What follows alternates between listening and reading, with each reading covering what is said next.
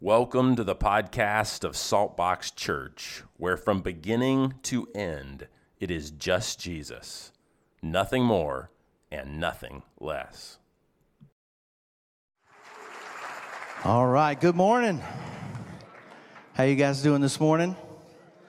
Everybody has survived the pollinacopips. It's sad because if you're from Wilmington, you know that there's a very good possibility that next week is going to freeze. And we get just all those beautiful azaleas will turn brown. And uh, it's a pleasure to be here with you this morning and uh, to have the privilege of getting to share the Word of God with you. Um, my name is Daniel Walters. Uh, I am married to Hannah Walters. Uh, Hannah's sitting there on the front row, and I told her I would not draw attention to her or signal signal her out in any way. And I'm gonna I'm gonna keep to my word. I'm not gonna point her out. Um, but uh, she is serving right now as our interim children's director, uh, as Adrian Beatty is on maternity leave, and um, and uh, we're excited to be here and be a part of what God's doing at Saltbox. Um, we are entering into a new season um, and Hannah and I, we, I've been in ministry for, I'm going into my 19th year in ministry. And I'm excited to be going into the next chapter in ministry in my life here at Saltbox Church. I believe that God is doing something beautiful and unique here. Um, and it's weird and it's wonderful uh, and God is moving in a special way. And so it's exciting for us to be a part of what God's doing here. Um, and uh, we've, we've been in ministry for a lot of years, and uh, we've seen a lot of the trends, and we've been a part of some, some special moves of God. And, and we see God pouring out His Spirit, and, and we, can, we can look back over the last 20 or 30 years and see in times where, where people come before God and God pours out His Spirit, and it just radically has an impact on our culture. And, um, you know, we've seen that in years past. Um, we've talked about a little bit, um, you might have heard of the Jesus movement that took place uh, and different revivals that we've seen explode in America and around the world. And uh, my wife and I, we've gotten to be a part of a lot of different things and seen a lot of different things in ministry. Uh, I remember a time where drums were not allowed in church. And, and drums were strictly forbidden, and you weren't allowed to have instruments. And, uh, and then contemporary Christian music came out. Uh, and then you have these people who are singing songs and they have long hair and they didn't look saved. and they didn't smell saved. Yet, God moved through that and his spirit um, grew throughout the United States and around the world using some ordinary, weird looking people to accomplish his glory. So I'm confident that God is going to use this weird, uh, weird looking guy standing in front of you this morning to preach to accomplish his glory. Some of you are thinking, like, this is a weird looking guy. Kind of looks like a mix between Zach Galifianakis and Mark Wahlberg. Uh, if they were both shorter than they are in real life. Uh, it's kind of like a biker hobbit thing. I don't know. It's kind of a, a weird deal. So if God can use hippies, he can use me. Amen? Uh, but there is a beautiful thing that's happening in the body of Christ all around the world right now. God is moving in a special way. I could think back, and even in this year, some of the beginnings of that seem to be on uh, start on January the second. On January the second, on ESPN, there was a football player named Damar Hamlin who collapsed while suffering a cardiac arrest during a football game. Now, this is a big football game. This was like the Chief and the Bills. Everybody was watching this game. It was a huge game. A player collapsed on the field and everyone was shocked. The crowd in the stands and millions of viewers at home were shocked. They stopped the game. Everyone stopped. Matter of fact, I don't think they finished playing the game, did they? And then they never they never played a follow-up game. They just ended like that doesn't happen normally, does it? If a player goes down, they cart them off and they keep playing. There's money to be made, there's ad revenue. We don't stop the machine. But when he collapsed, everything stopped.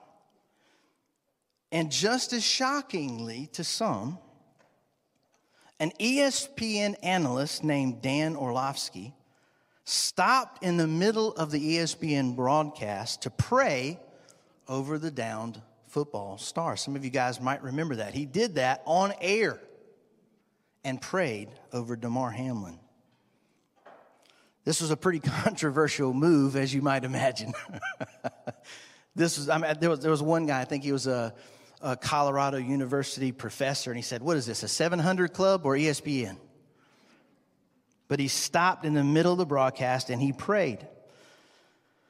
Now, we all have heard and, and hear a lot of chatter and feedback uh, about thoughts and prayers, right? When something awful happens in our country, it seems like one group of people is like, man, thoughts and prayers go out to so and so. Some people who are not as committed in their faith or don't believe in prayer, they say things like positive vibes going out to the families of insert national tragedy here. And there's a lot of people who get frustrated by that and say, man, thoughts and prayers don't really work. Thoughts and prayers are the least that that's what people do who are apathetic. They sit down on their back and watch, they keep flipping and just give out thoughts and prayers. However, these well intentioned thoughts and prayers shifted the focus of our culture as an international movement of prayer began to ask God to heal Damar Hamlin.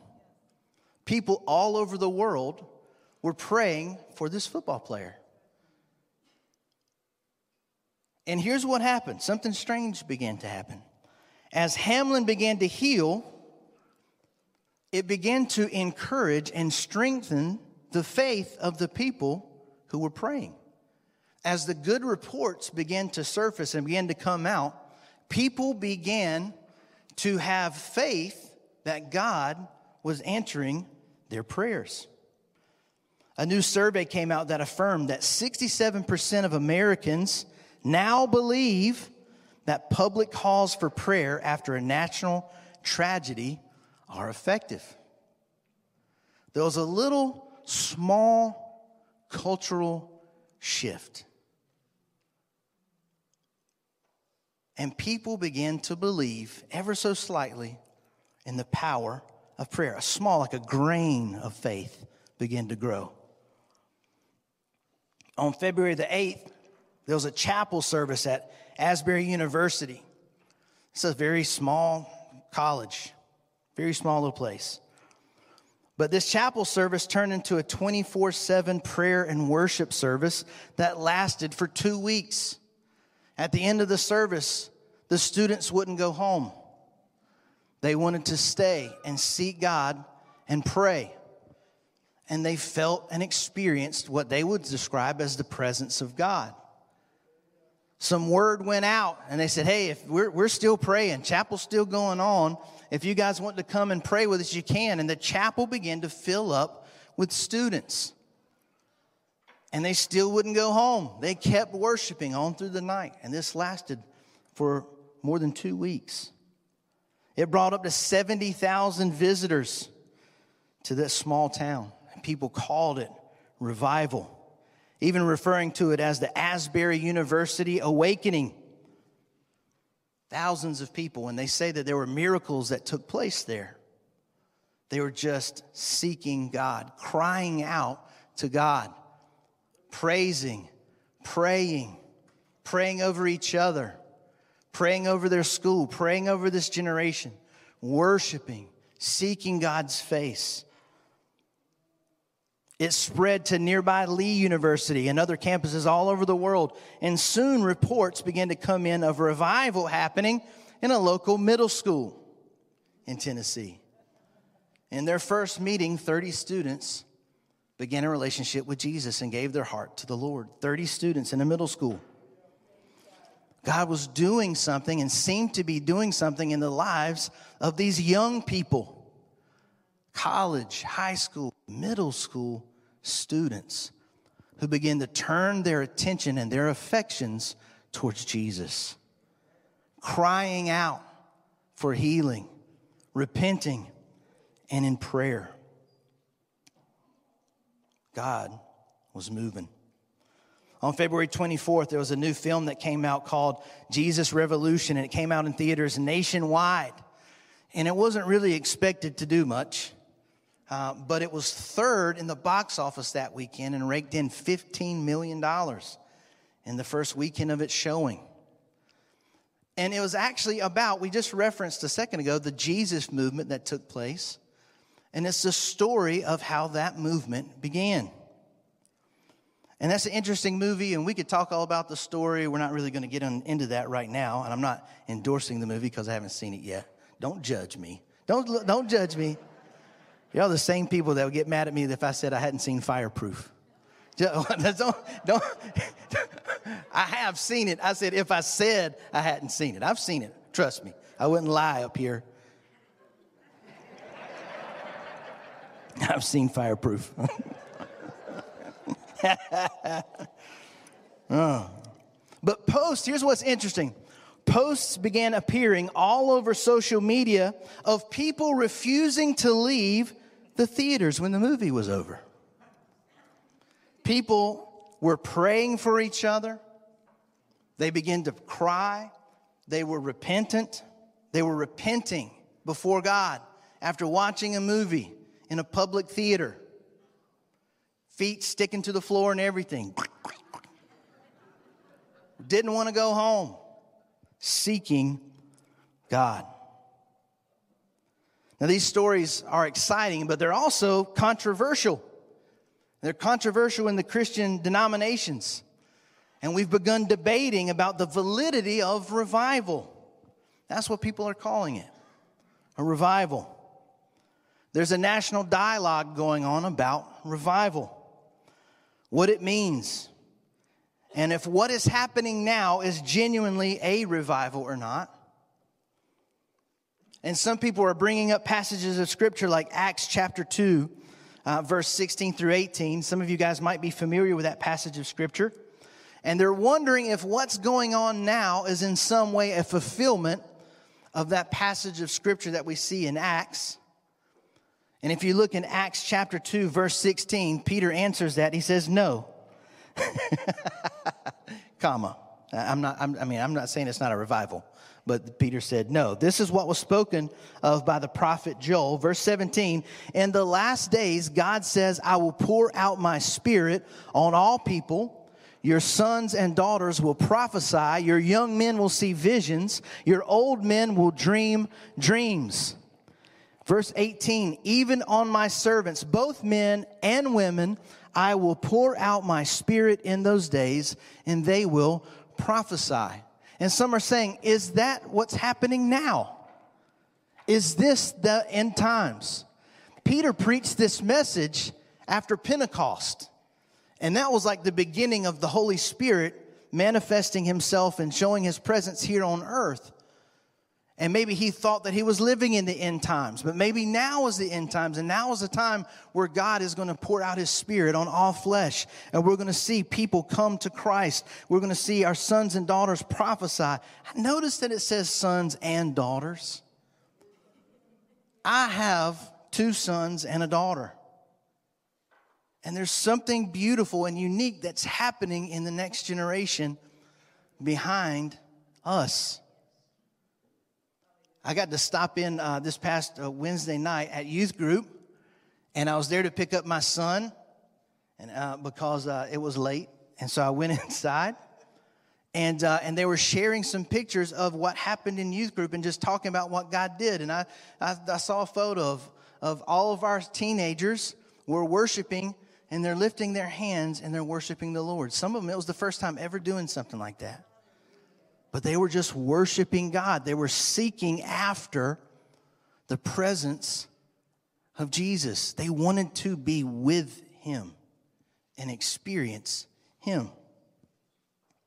Now, we can argue about the claims of is what is happening a revival. Some even believe that revival is not really that scriptural, that you don't see a lot about revival in the Bible itself, and that God's presence is here with us, and, and that what people are experiencing in revival is simply when we orient ourselves to look towards Him we can experience revival. Revival is always happening. It's just us that not, aren't paying any attention to it.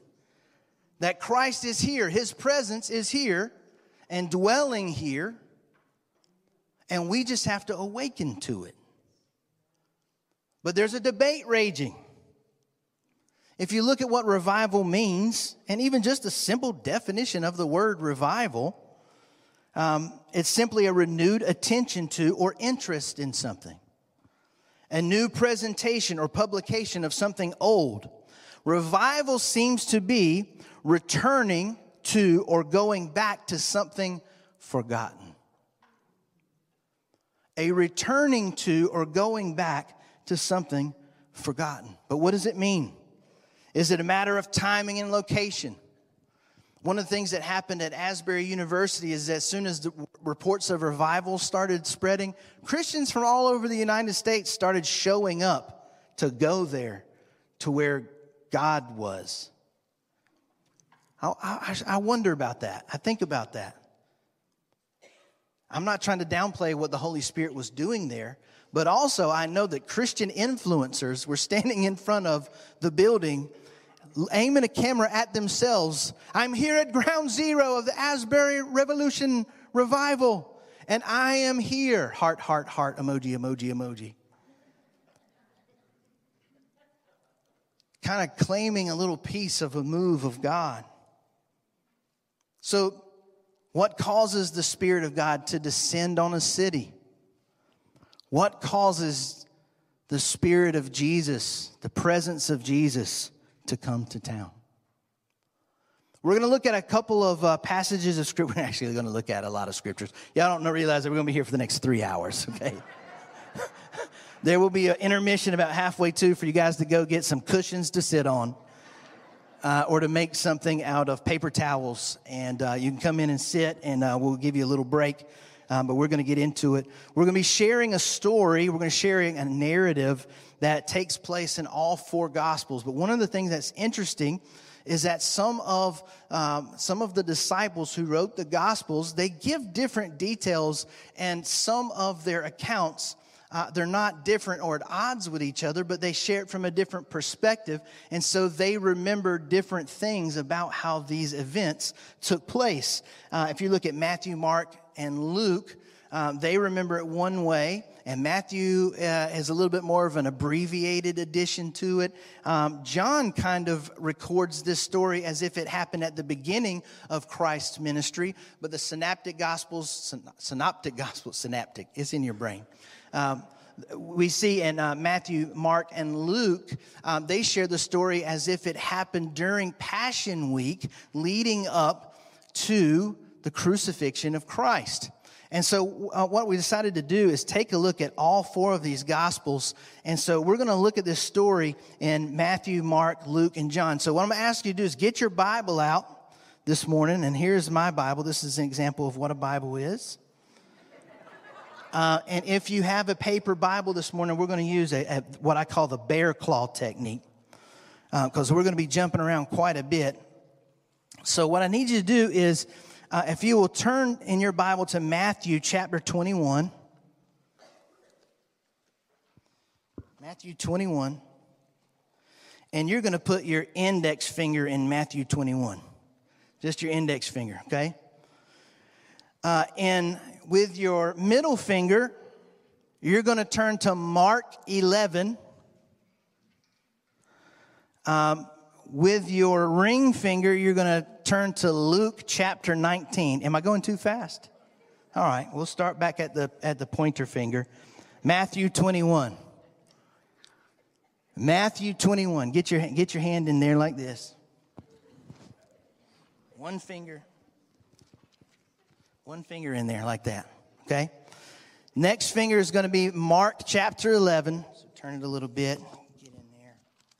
Yes. Uh, Mark 11, and then Luke chapter 19. All right. Uh, and then the final, your pinky finger should be in John chapter 2. And so if you look, it's kind of like a bear claw. Uh, people are going to walk in like, what are these people doing? This is a weird church. Uh, thank you and amen. I'm going to put this right here. Uh, so we're going to jump back and forth and we're going to look at the story, which is often called the triumphal entry of Christ into the city of Jerusalem. And we're going to look at it from the perspective of Matthew, Mark, Luke, and John. Uh, and, uh, and, and uh, so we're going to take a little bit from each of their stories and kind of line them up in what appears to be some type of chronological order. Again, uh, there is some study and a lot of study that can go into um, like in like I said, John puts this at the beginning of the Gospels. So did Jesus do? Did this happen twice, or did it just happen once? And or was John kind of setting up the rest of the Gospels theologically to understand uh, who Christ was and what Christ did? Um, so we can we're going to look at that. However, for today and today's purposes, we're going to just kind of cross reference this account, and so we can kind of string together a linear order of how this could have take place taken place. So so uh, pointer finger finger, uh, go to Matthew chapter 21, verse 1.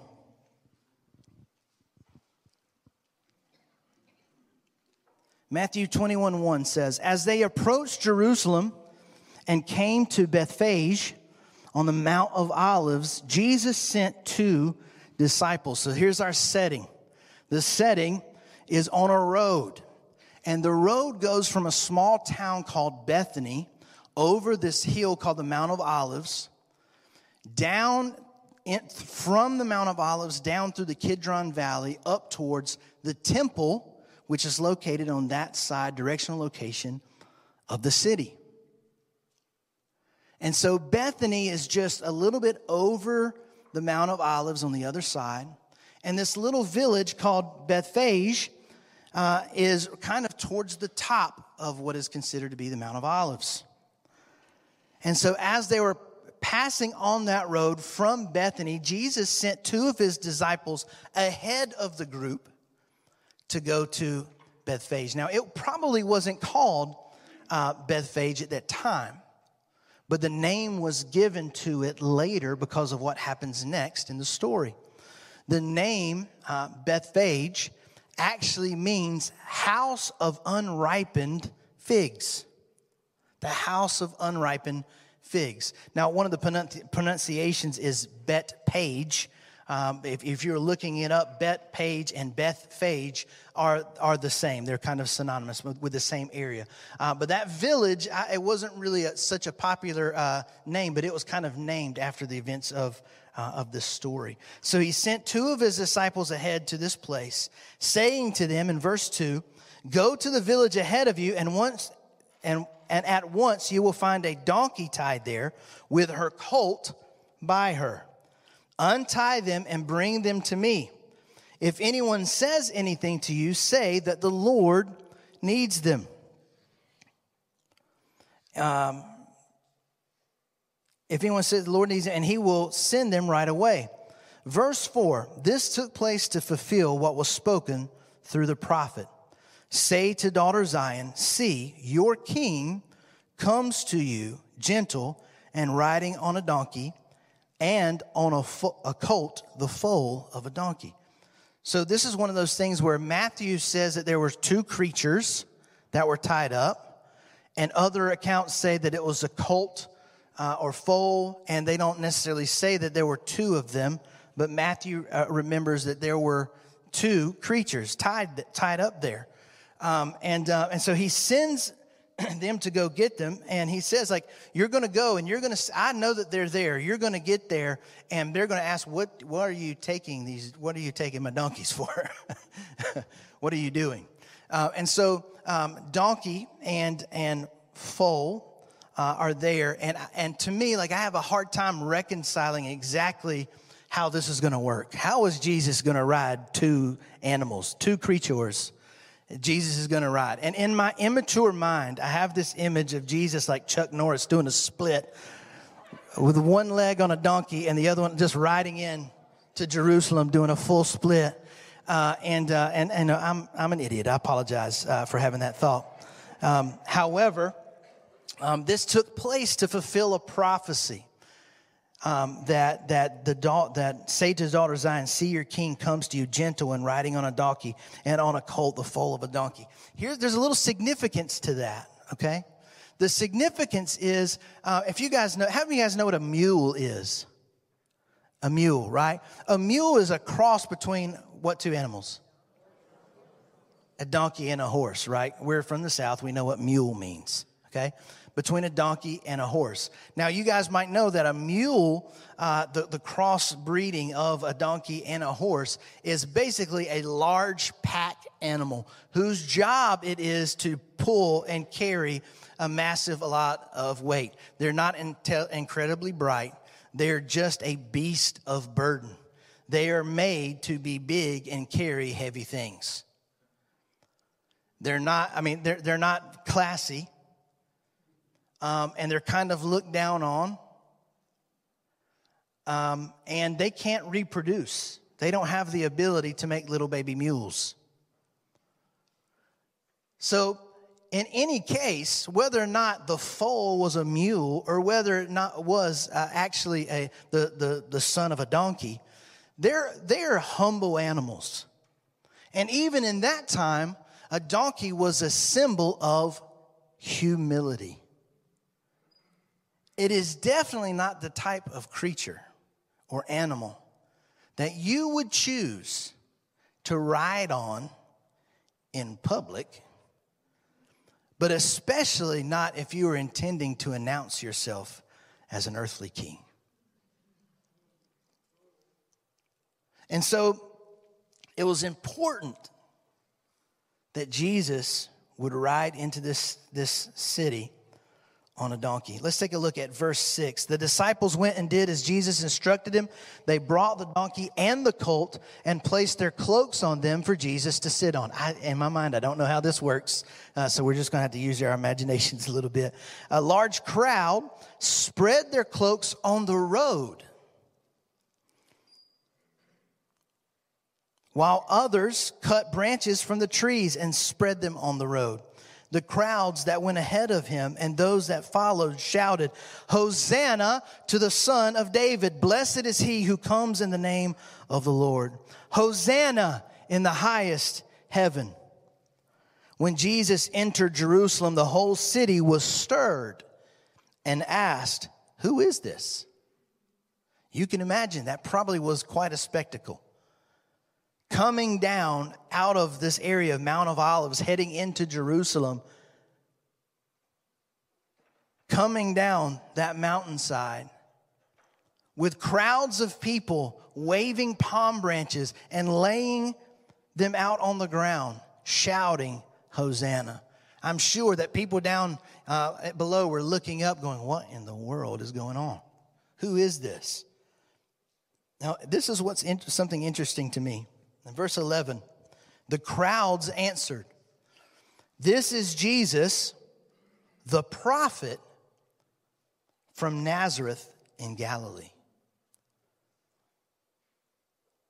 They referred to Jesus in this passage of scripture as a prophet. Something else that is interesting to me is their usage of the word Hosanna. Now, Hosanna the way that they were saying it and the way that we say it or take it to mean, those are actually very different. Our word Hosanna is kind of this amalgamation of Greek uh, letters that were used to create the pronunciation of a Hebrew phrase. So when we say Hosanna, it's basically this, this collection of Greek letters that were made and put together uh, to fashion the, the sound of, the, of a certain Hebrew phrase. And here's the Hebrew phrase um, the Hebrew phrase is Hoshia na. Hoshia na, meaning save, please. Hoshia na, save, please. Another interpretation is pray, comma, save us. Pray, save us. Some sources also reference this phrase as Yasha, meaning deliver or save, plus ana or na to beg or beseech. But the resulting meaning is pretty similar. And this is a quote from an author named Don Wilson. And uh, here's what the meaning is Please, I beg you to save us. In one sense, it was a desperate cry, much like a drowning person would yell out for rescue. But it was even more than that. It was an oppressed people's petition for freedom. They were shouting out, Hoshia, Na, and saying, God, can you save us? Pray, save us. We know that you're from Him. You can do things that no other man can do. We've seen you do and perform miracles. Talk to God for us and save us. They were begging for their freedom. They were being oppressed by the Romans. And they thought this could be the one, this could be the man who could save us from the oppression of the government. And they were saying, Please, I beg you, I beseech you, save us. When was the last time you beseeched someone? Like when you go to Walmart to return that thing that you shouldn't have bought. And they're like, Why are you returning this? And you're like, I beseech you, therefore, brethren. this doesn't work and I'm here to beseech you to take it back and give me my money. We don't beseech much.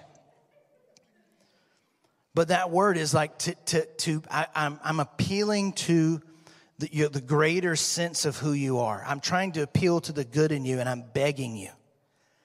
They were crying out a hosanna to Jesus, begging for him to redeem and to save them. They were crying out from a place of desperation. Now let's look at Luke chapter 19 and we'll pick up the story there. Luke chapter 19, verse 39.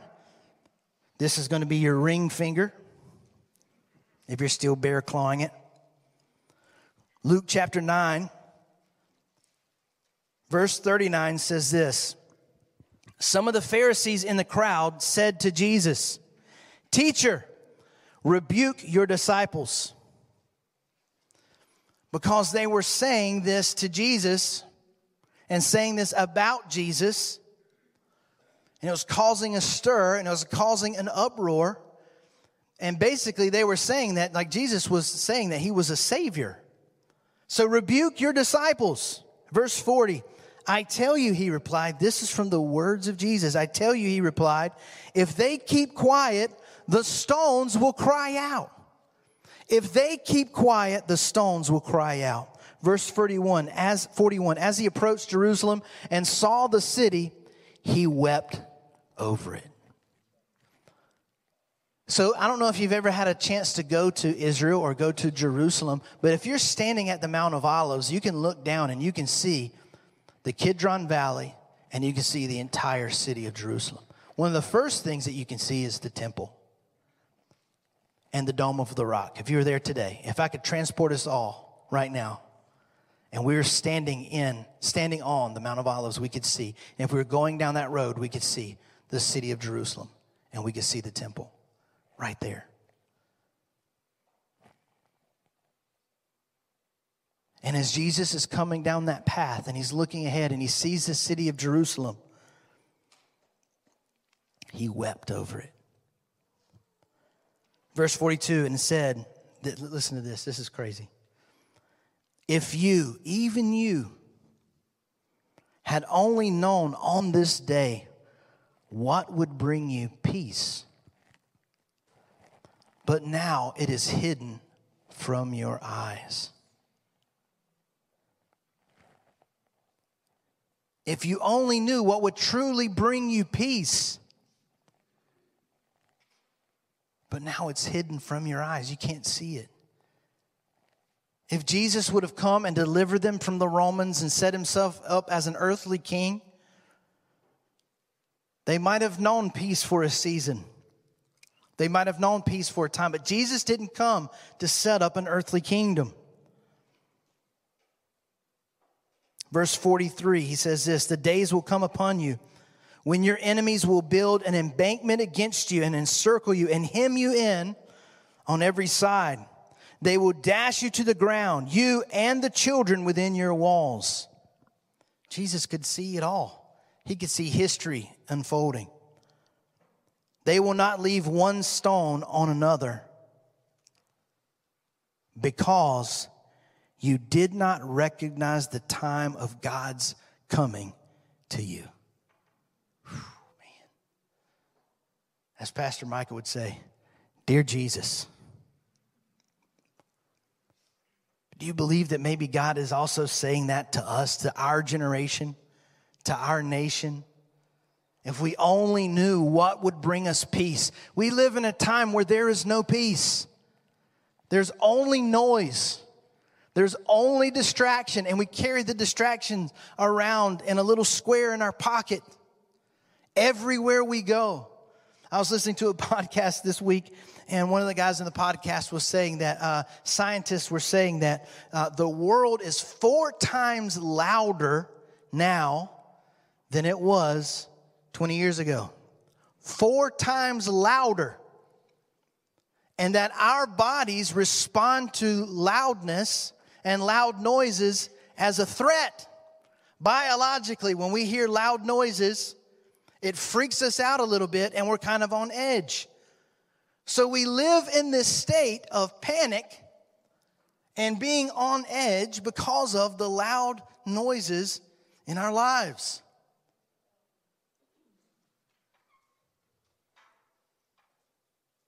Do you feel that? Do you feel that same anxiety? Do you feel that same hurried spirit in you? The constant distraction? This week, uh, as I was kind of praying, I felt like the Lord woke me up early one morning and, and, um, and I, I went and sat on my couch and, and the Lord just kind of reframed for me some things that, that He wanted me to share today. And uh, and I was trying to, he, I just felt him tell me, be still. And so I got quiet for a second and I tried to be still. For some of us, that is a bigger challenge than it is for other people. I don't know what HD is, but I've got 80 of them. And so, like, I was trying to sit down and I was trying to just be still and I was trying to just listen. And every five seconds, I'll sit down and I'll start praying. I'll start talking to God. The house was quiet. Everybody was asleep. Was asleep. My dog was even upstairs in her kennel, not bothering anybody. I was just there by myself. The next thing I did after five minutes of prayer, and I did this. Oh, stop! No, stop. Uh, uh, be still. Listen. Okay, be still. Listen. And I prayed, and I sat there for a moment, and I was talking to God, and I was just being still. And I would stop talking for a moment just to listen. Uh, and then I would stop what I was doing and I'd pick out our remote and I was right about to turn on my tail. Oh, stop, no, be still. And I'll put it back down again. And that probably happened 10 or 15 times of me being tempted when, when I was still to pick up a device of some kind. And I kind of realized, like, hey, that's, uh, that's unhealthy. I am craving distraction. I am craving interruption. I am craving noise. And I can't sit still. I don't know peace. So, if anything, Jesus is speaking to me in this passage of scripture. If I only knew right now that peace was available to me, that it was right here with me, then if I could just turn to it and I could just recognize it, I could live a changed and transformed life. But he says in verse 44, they will not leave one stone on another because you did not recognize the time of God's coming to you. God is with us, His Spirit is with us. And that's part of the finished work of Christ on the cross. When Jesus died and he was resurrected again, there was a, a veil in the temple that was torn from top to bottom. And it showed us that there was no longer separation between us and the Spirit of God. There was no separation between us and God because Jesus came and fulfilled the requirement of our sin debt. He came to save and he came to redeem us, redeem us. No more separation. And so even when, when Christ died and was resurrected and ascended into heaven, we were, we, we were even talking about in Acts how Jesus uh, or, or the Holy Spirit descended and came here to us. We have the presence and the Spirit of God here now. His presence is among us. What if we are so distracted that we have access to all the peace and the healing that we need, but we just can't recognize it? Just like the people of Israel in Jesus' day. Let's take a look at Mark chapter 11, verse 12.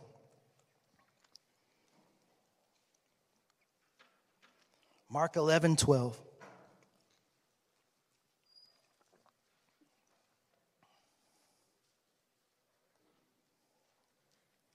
My friend just mentioned me on Instagram story to distract me to see if I would look at my phone, and I did.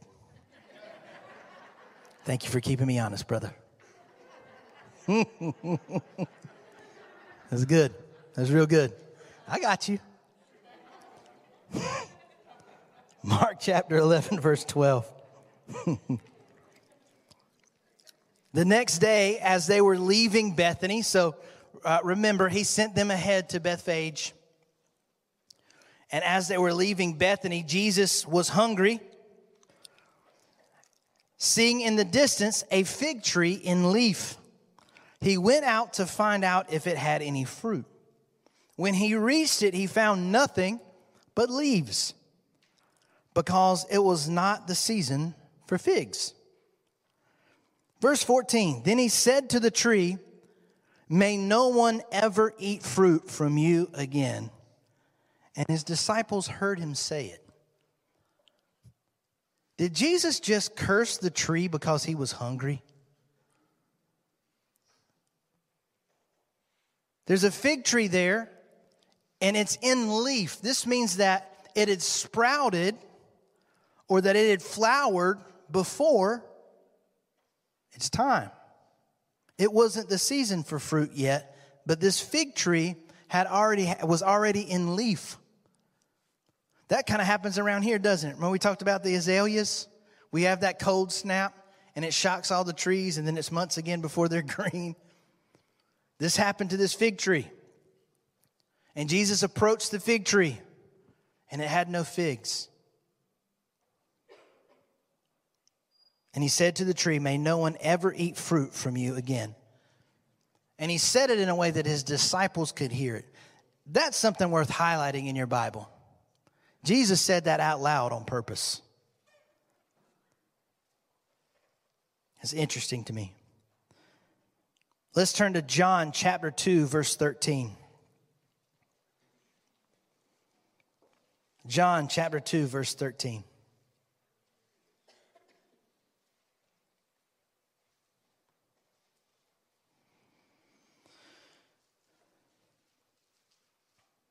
Now, this is still the beginning of Holy Week. Jesus has come, triumphal entry, spent the night in Bethany, got up.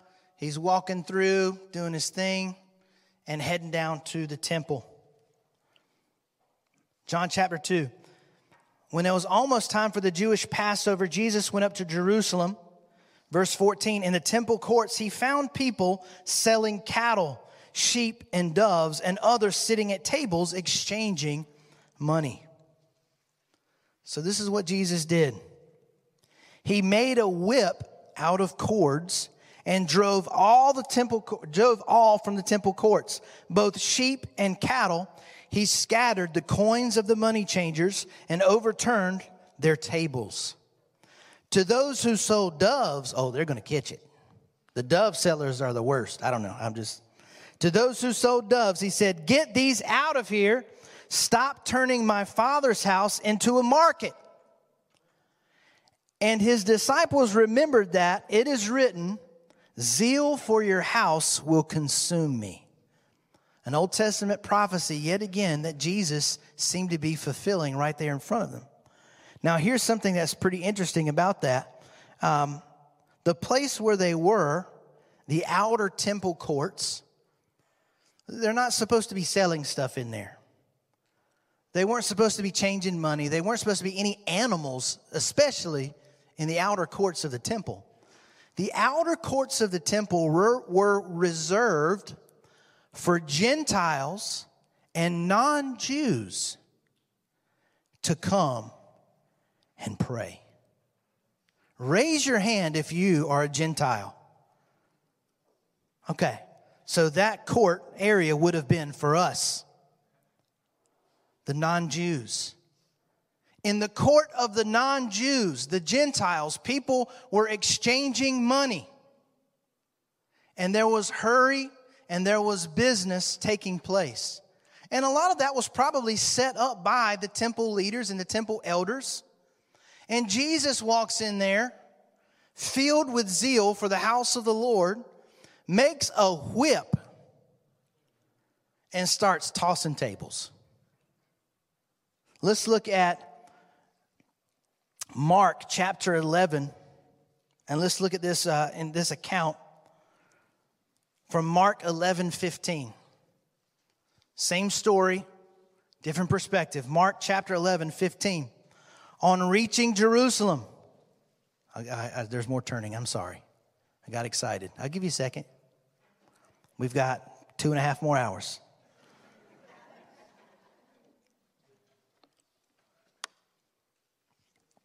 Mark 11, 15. On reaching Jerusalem, Jesus entered the temple courts and began driving out those who were buying and selling there. He overturned the tables of the money changers and the benches of those selling doves. Again with the doves. That really made him angry. The doves sent it over the edge for Jesus. Verse 16. And he would not allow anyone to carry merchandise. He would not allow anyone to carry merchandise through the temple courts. And as he taught them, now this is baller right here. As he was flipping over tables and driving them out, he was also teaching them. And as he taught them, he said, Is it not written, My house will be called a house of prayer for all nations, but you have made it a den of robbers.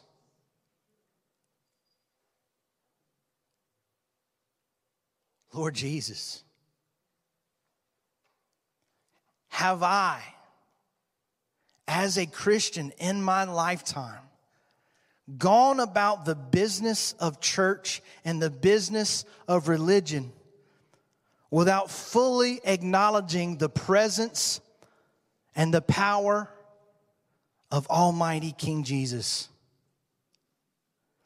Have I been guilty in my life of fake and counterfeit worship. If you look at this passage of scripture, these two, these two stories side by side, the story of the withering fig tree and the story of the temple, I think they're kind of about the same thing. Jesus cursed this fig tree because it had the appearances of fruit. It looked like it was in the right season and it should have fruit on it. But when he approached it, though it looked good on the outside, it produced no fruit. And he went from there into the temple and he saw people going about the business of religion and faith, but again saw what? No fruit no awe, no wonder, no acknowledgement of a powerful God. They were going through their business, they were going through their rituals. Man, do you know that we can be built, guilty of doing that today? How many times do I come into a worship service and I stand with all of you ready to worship my King and my Creator, and I'm more concerned about spilling my coffee than I am about offering a, a, a, heart of praise and thanksgiving to Jesus.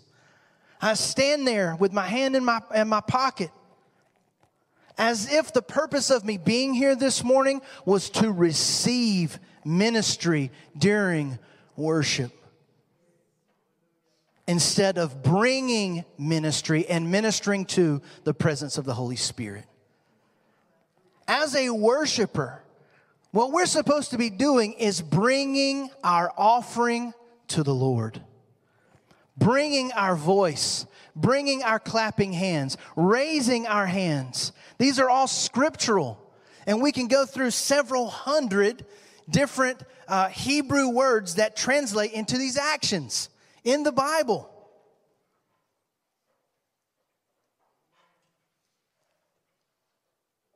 How often do I sit there receiving when I should be bringing? Going through the business of church, counterfeit, phony, and fake. God, change my heart. Tune my heart to sing your praise to see this moment, this corporate moment of worship, as an opportunity to bring something to Jesus, to be willing to sacrifice my face and the way that I might look to all of you and what you might be thinking of me if you happen to see my belly button when I raise my hands in church. If I'm being self conscious, I cannot be Christ conscious. If I'm thinking about how you are going to perceive me, I cannot focus on the face of Jesus. There's room on the and the throne of my heart for one. It could either be me or it can either be him. It cannot be both. I can't serve two masters. So when we worship, we need to worship our God in spirit and in truth, regardless of who's around me. Now, I'm not saying that from now on at Saltbox Church, we're going to run the aisles. Bring some comfortable shoes, and make some room because it's going to get crazy. I'm not saying that. I'm saying that it's worship is love expressed, not just spoken. It's expressed. And we don't want to give something to God and lay something at God's feet that didn't cost us anything. We need to give God what He is uh, deserving of. Amen? Uh, let's take a look at um, Luke chapter 19, verse 47. Hey, I got a long way to go. I'm just telling you. The band is trying to play me off like this is an award show.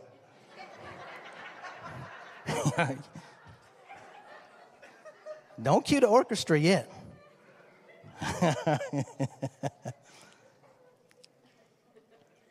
now, this is going to be your ring finger, Luke 19, verse 47. This happened, this happened at the same time, okay? Every day he was teaching at the temple during this time of Passover. Every day he was teaching at the temple. But the chief priest, as you can imagine, having flipped over their business, and the teachers of the law and the leaders among the people were trying to kill him.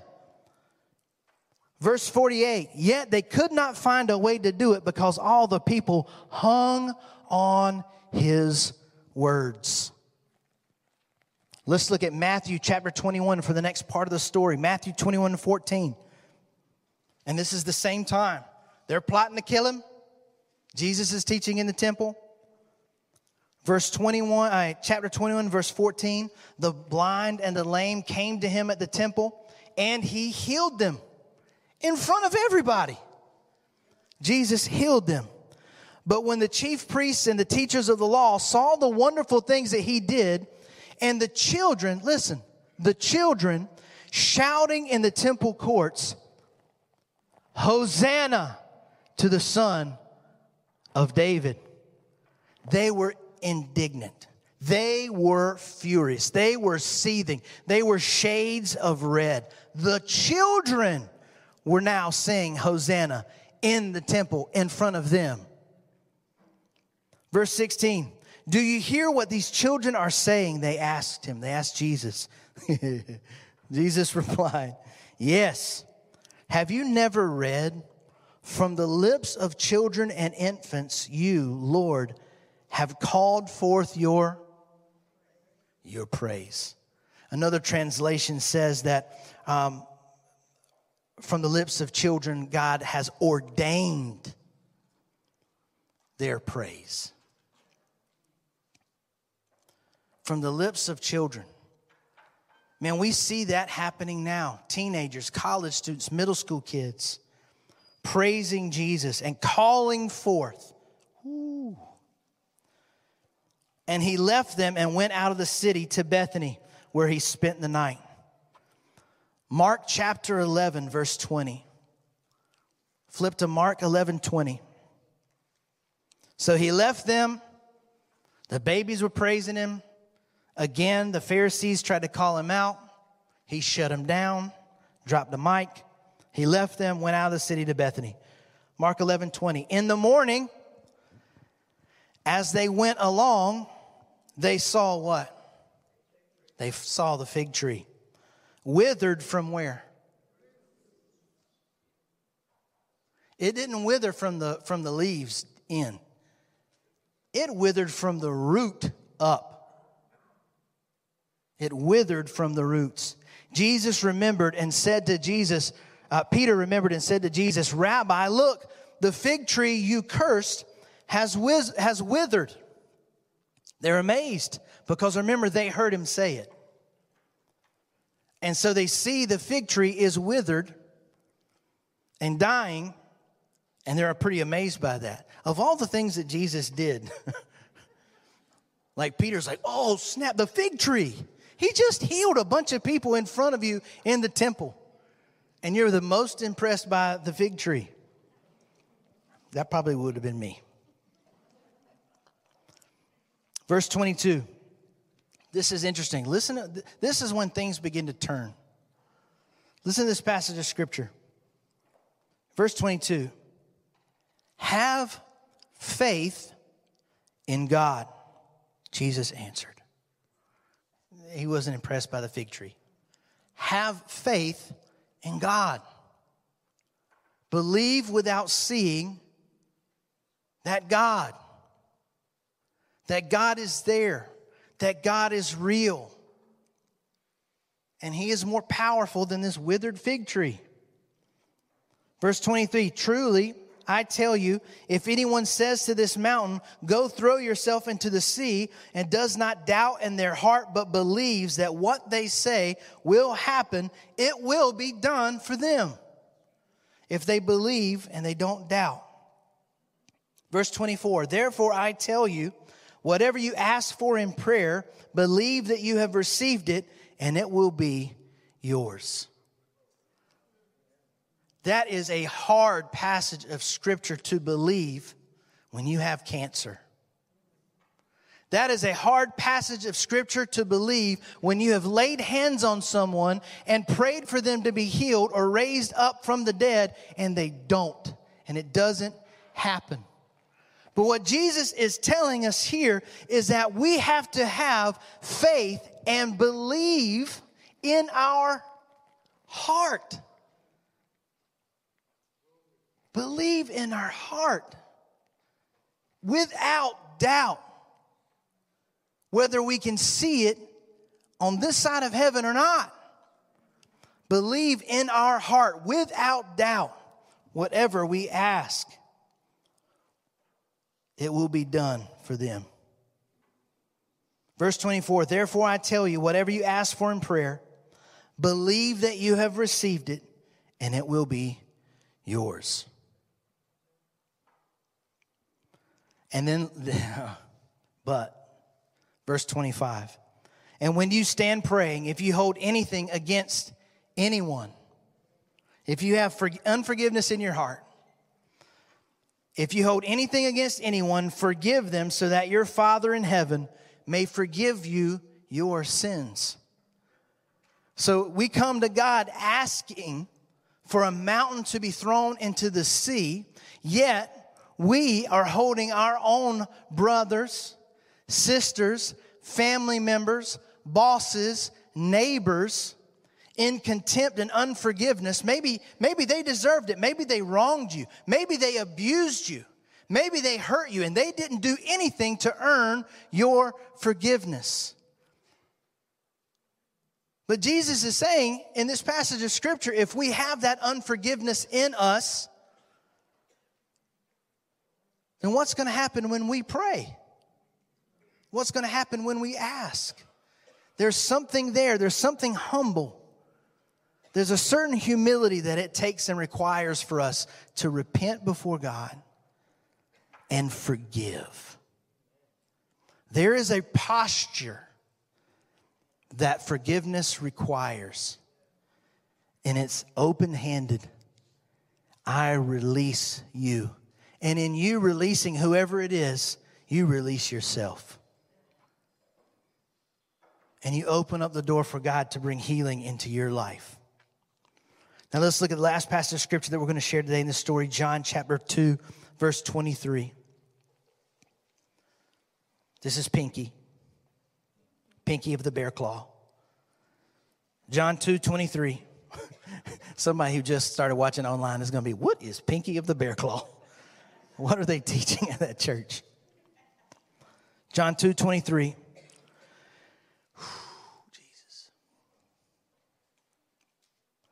Now, while he was in Jerusalem at the Passover festival, many people saw the signs that he was performing, and they believed in his name. They believed in his name. But Jesus wouldn't. oh man. But Jesus would not entrust himself to them, for he knew all people. He didn't need any testimony about mankind, for he knew what was in each person. They were coming and asking Jesus, On what authority do you do these miracles? Bring testimony, show us another miracle, go. But Jesus didn't entrust himself to them because he knew the vanity in their own hearts. He didn't need a testimony about us. He knew everything we were capable of. He knew what was in our hearts. He knew that we would try to capitalize on his miracles and trying to take a moment and turn it into a movement and build an altar there where we could worship instead of following after him. He didn't entrust himself to them.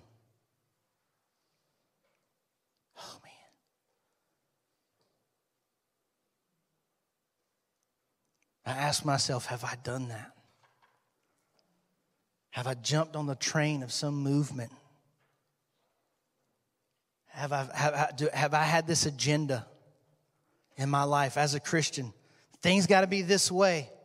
Things got to be done the way that this happened because I experienced God at church camp, so everything has to be church camp. I experienced the presence of God through hymns, so everything has to be hymns. I experienced the presence of God in a stadium with laser lights and a hazer. So everything has to be laser lights and hazers. And we have to sing Chris Tomlin. No other Tomlin will do.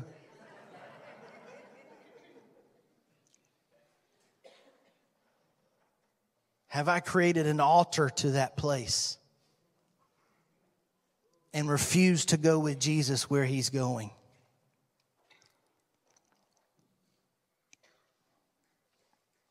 A couple things I want to highlight to you in this whole text. Those first two disciples that he sent ahead to Bethphage, he told them what to do, and they did it. They went to where he told them to go, and he went, and they went. They saw what God told them that they would see, and they said what God told them to say and they help fulfill the prophecy of Jesus and Jesus is coming. They were obedient completely. They acted in His timing, at His direction, without adding their own little part to the story. It doesn't even say their names and who they were. They just behind the scenes served and did exactly what God was calling them to do and telling them to do in His timing. And they helped usher in the king into Jerusalem. The owner of the donkey submitted his foal, his foal. He submitted his property, his belongings, because Jesus needed it. He put it in his hands and let him have it.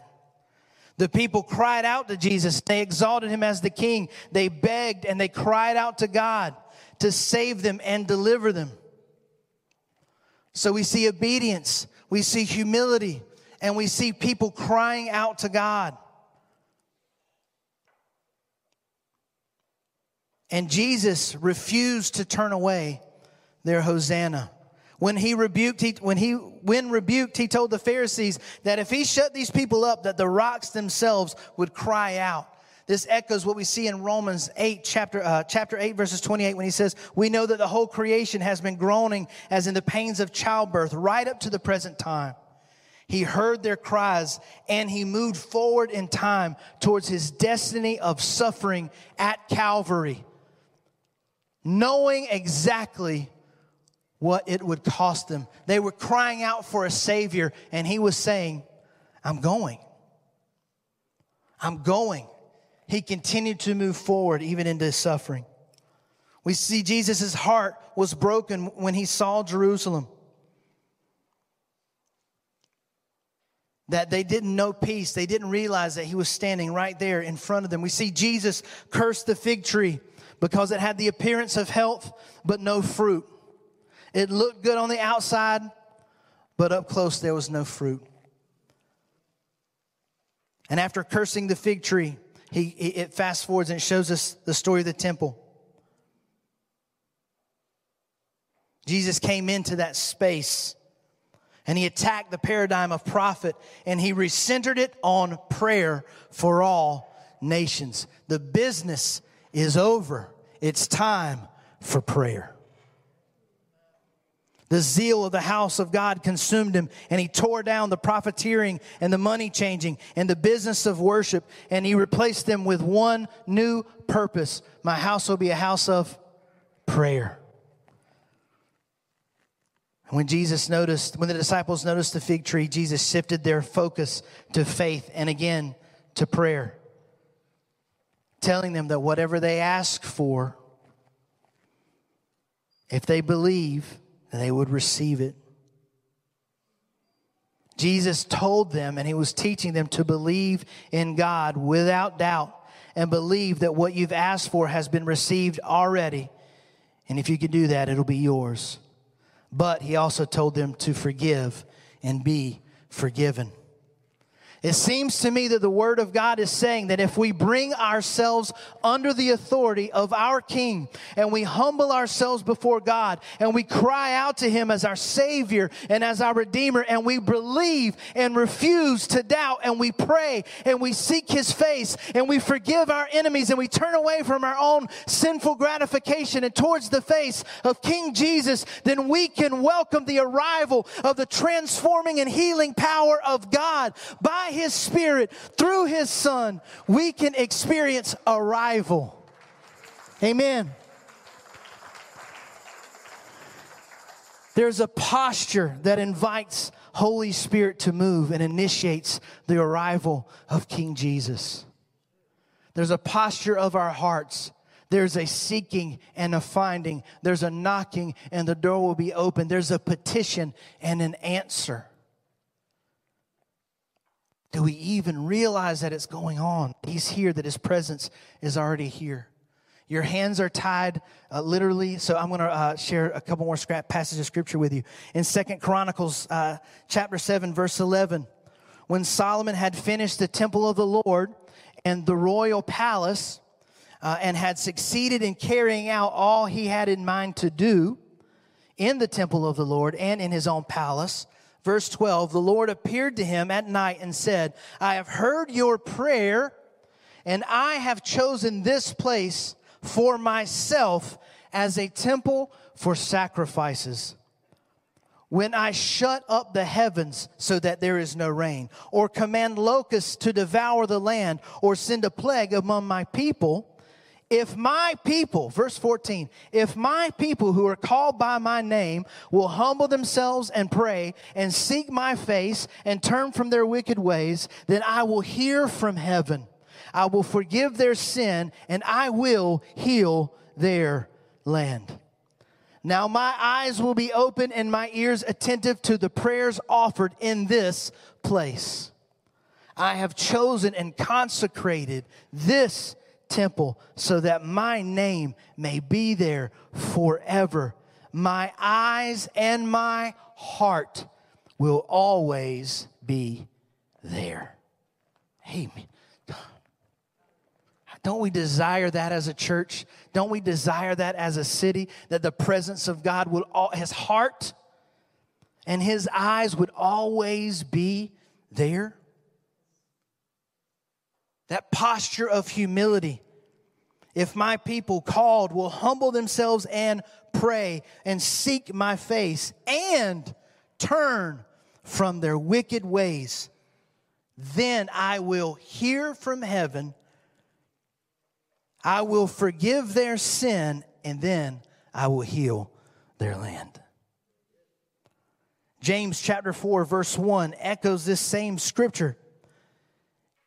James 4 says, What causes fights and quarrels among you? Don't they come from your desires that battle within you, your sinful nature? You desire, but you do not have, so you kill. You covet, but you cannot get what you want, so you quarrel and you fight.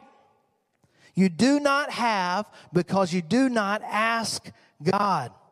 When you ask, you do not receive because you ask with wrong motives, that you may spend what you get on your own pleasures. Verse 4 You adulterous people.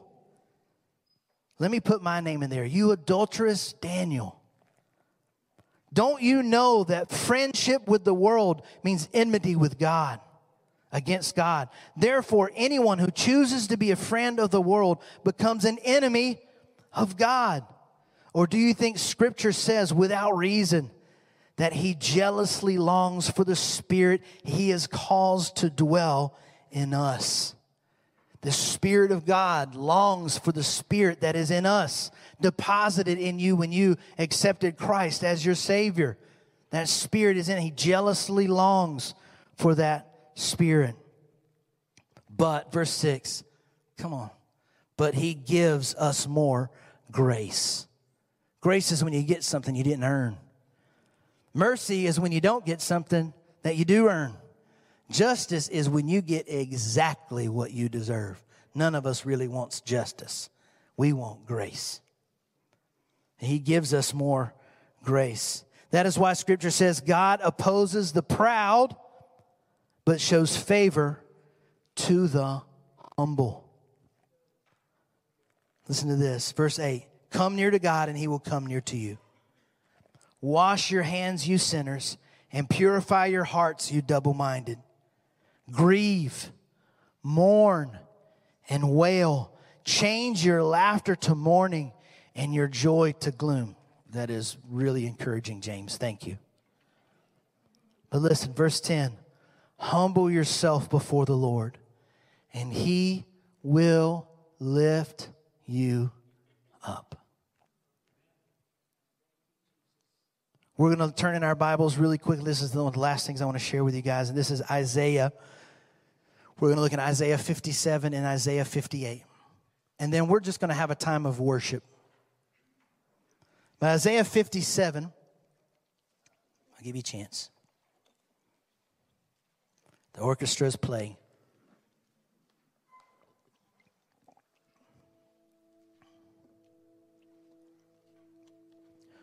Isaiah 57 15 says, For this is what the high and exalted one says He who lives forever, whose name is holy.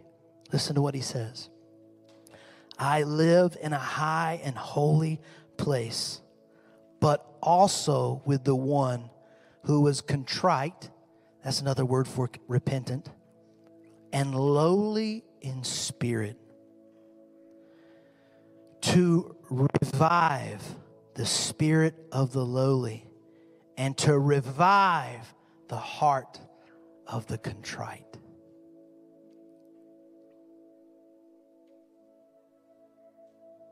He lives and he moves where people humble themselves and pray and seek his face, and they're willing to forsake all of their sinful gratifications. They're ready to forsake every pleasure. They're ready to forsake everything for Him, for His presence. One moment more in His presence. They hunger and they thirst for righteousness. Those are the places where God imparts His Spirit. He lives and revives the humble and the lowly. who are those who are repentant. Flip over to Isaiah 58.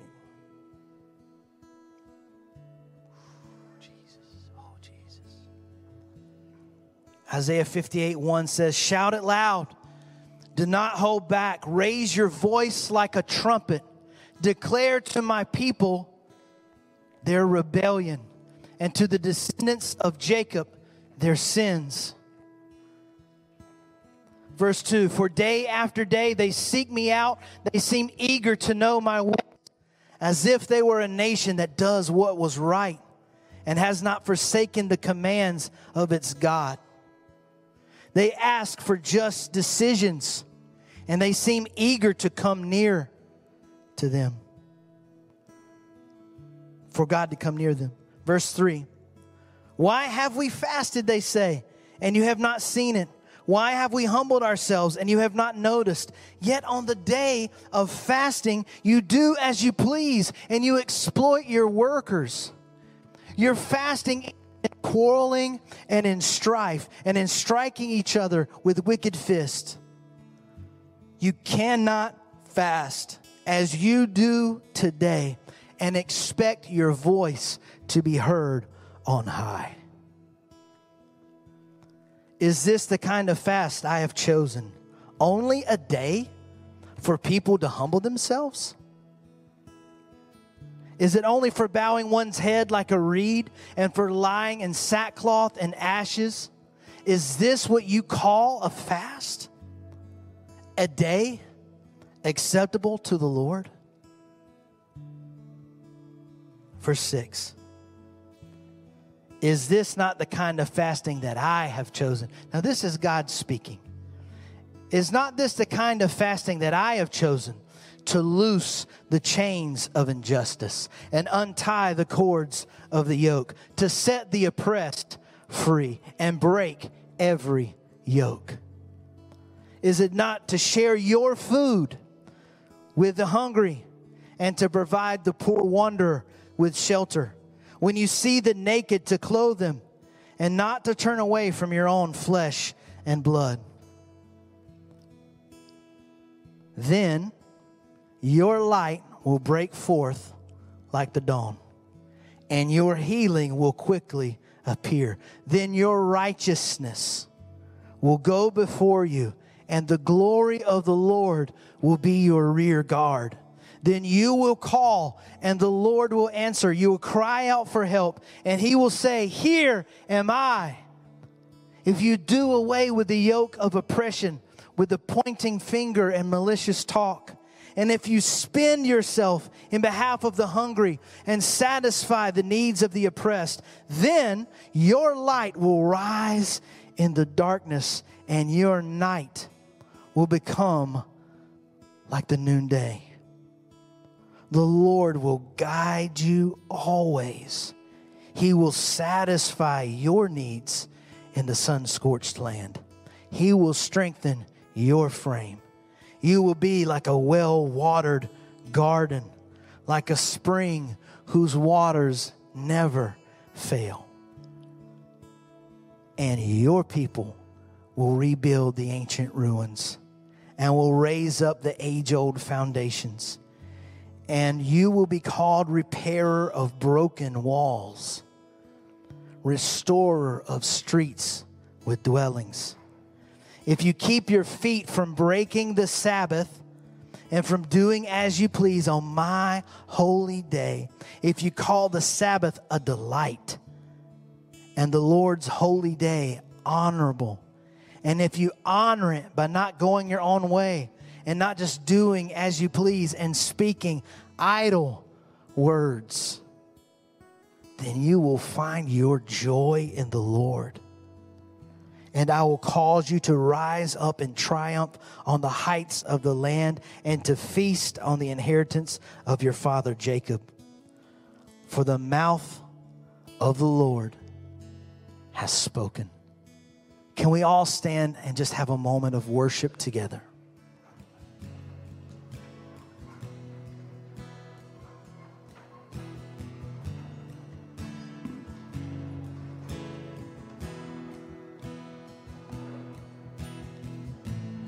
You reign above it all.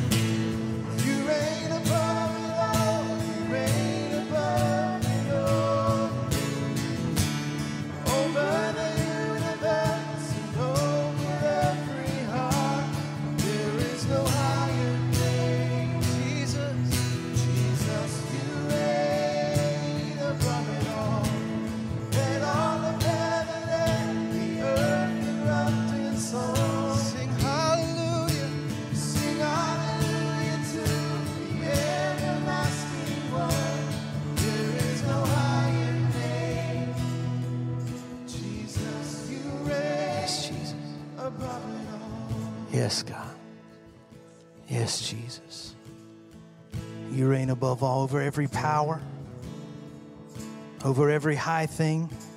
You reign above it all, God. God, tune our hearts to sing your praise. Come and dwell here, Jesus. Come and live here, Jesus. We cry out, Hoshiana. We cry out, Hosanna. Deliver us, redeem us. We turn our hearts towards you and we humble ourselves, God. We turn from our sin, we turn and we repent, God. That you could rule and reign and move in our lives and our hearts, that we can see healing and wholeness and forgiveness. That your justice would roll through these streets like a river, like your righteousness, like a, a never ending stream. Right now, I just want to call our prayer team to come forward. If you were come today and prepared to pray with our church, if you just make your way forward. I'm not so naive as to think that there are not people in this room and people right here on this stage, right here, right now, who have things that we need to repent of and to bring before the Lord. And we're going to continue in this atmosphere of worship. And if that's you and you just want to pray with somebody and there's things that you need to lay down at his feet, I just want to encourage you to come forward to receive prayer to lay them down at his feet. If it's unforgiveness, something done to you, a pain or an offense or an abuse, and you can't let it go, they don't deserve for you to let it go. But you feel compelled today to receive healing from that hurt and freedom from that wound. I want to encourage you to come forward. Today, if you're if you're hearing this and you have never said that Jesus is Lord and that you believe that God raised him from the dead and did what the Bible says that he did and laid down his life to pay the penalty for your sins, and you've never asked him to rule and reign in your heart, I want to ask you to come forward as well.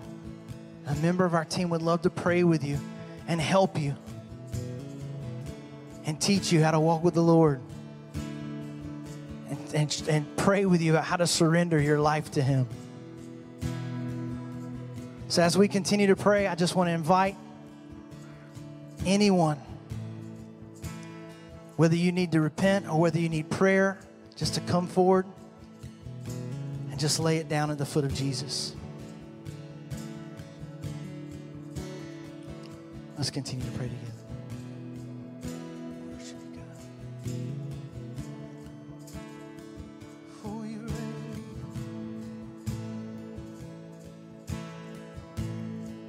There's no one like you, Jesus. Your presence is sweet. Your yoke is easy and your burden is light. Wherever you go is healing and forgiveness and wholeness. We worship you, God. We worship you, Jesus. Thank you for listening to this podcast of Saltbox Church. If this content was helpful to you, please like it, rate it, review it, and share it on social media, as that is helpful to us. We believe when a person grows in their own Jesus journey, everyone around them benefits and gets better.